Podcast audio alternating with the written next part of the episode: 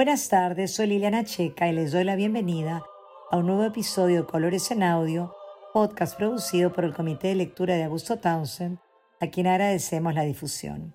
En las dos sesiones anteriores, Luis Villacorta nos habló de Gian Lorenzo Bernini, apodado en su tiempo el arquitecto de Dios. Analizó su faceta de escultor y también de arquitecto favorito de la corte papal.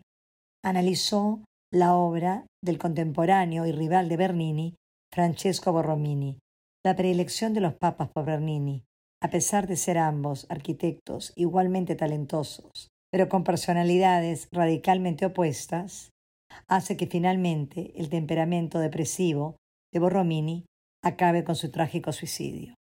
Ahora yo les hablaré de una de las dos corrientes importantes en la pintura, la del barroco clásico, que viene de Boloña, desarrollado por Aníbal Carracci, su hermano Agostino y su primo Ludovico. Juntos fundan la Academia de los Encaminados, que pretende seguir las normas del Renacimiento, pero en su esfuerzo por tratar de ceñirse por ellas y al mismo tiempo llevarlas a su máximo extremo, la obra acaba siendo enormemente recargada y llena del dinamismo propio del barroco.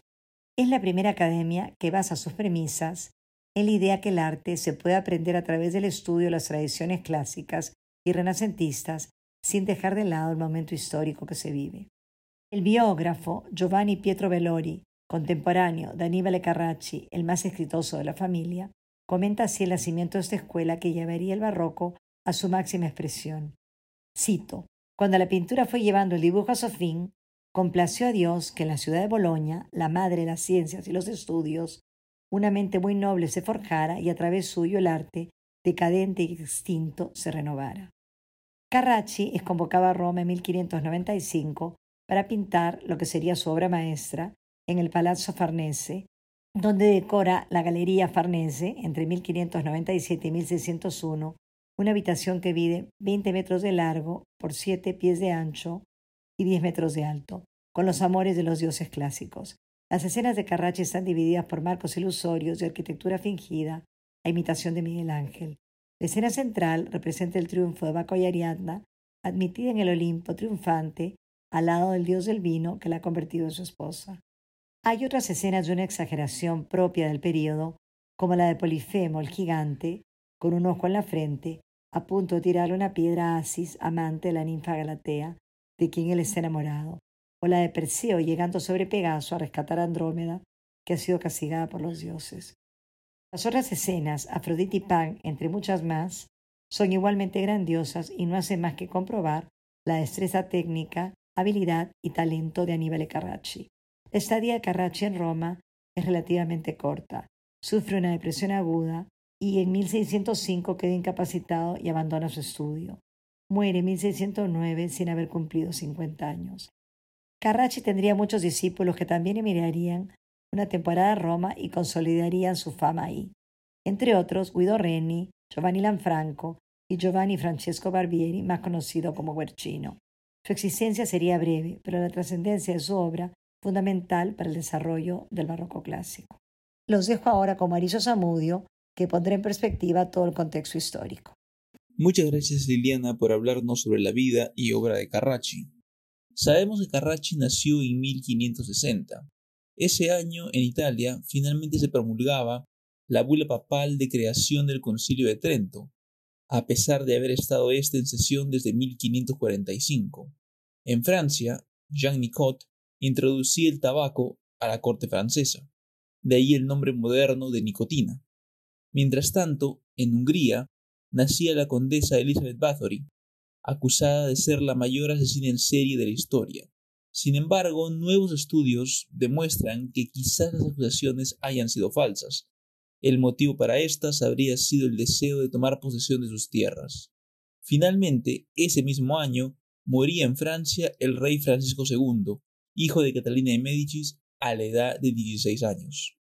Nos encontramos todavía en el siglo XVI, una época que ya hemos recorrido y que será marcada en Europa por las guerras de religión fruto de la Reforma Protestante.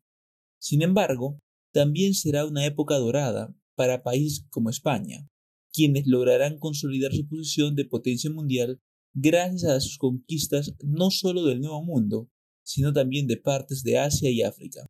Cabe resaltar también que será en este siglo cuando España logra su mayor influencia en la península itálica.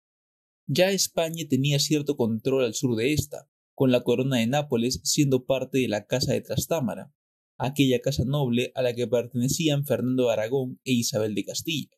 Sin embargo, en el siglo XVI, España lograría no solo acabar con las pretensiones francesas sobre Italia, sino también impulsar la aparición de regímenes aliados en diferentes partes de la península.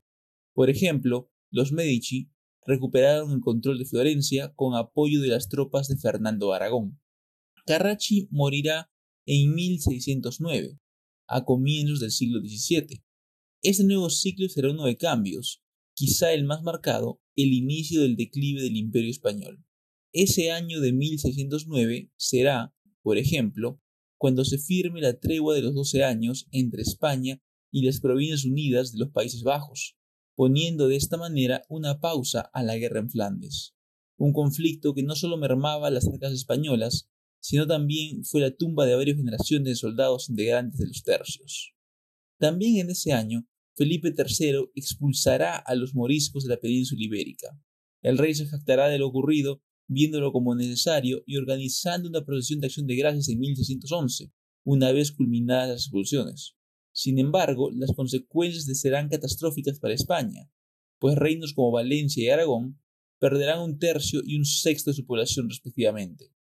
Finalmente, en 1609 se publicará la primera parte de los comentarios reales de los incas, obra del Inca Garcilaso de la Vega, libro que será de gran influencia para todo historiador deseoso de estudiar sobre el imperio incaico, a pesar que, en el siglo XIX, se haya empezado a cuestionar su validez histórica.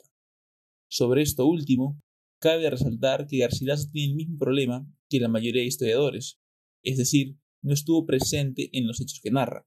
Por lo tanto, estos cuestionamientos tienen cierta validez, pero también su obra termina siendo un fruto de su tiempo y debe ser vista como tal.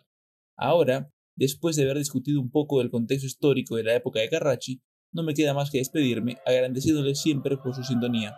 Nos reencontramos la semana que viene para seguir hablando sobre el barroco en Europa.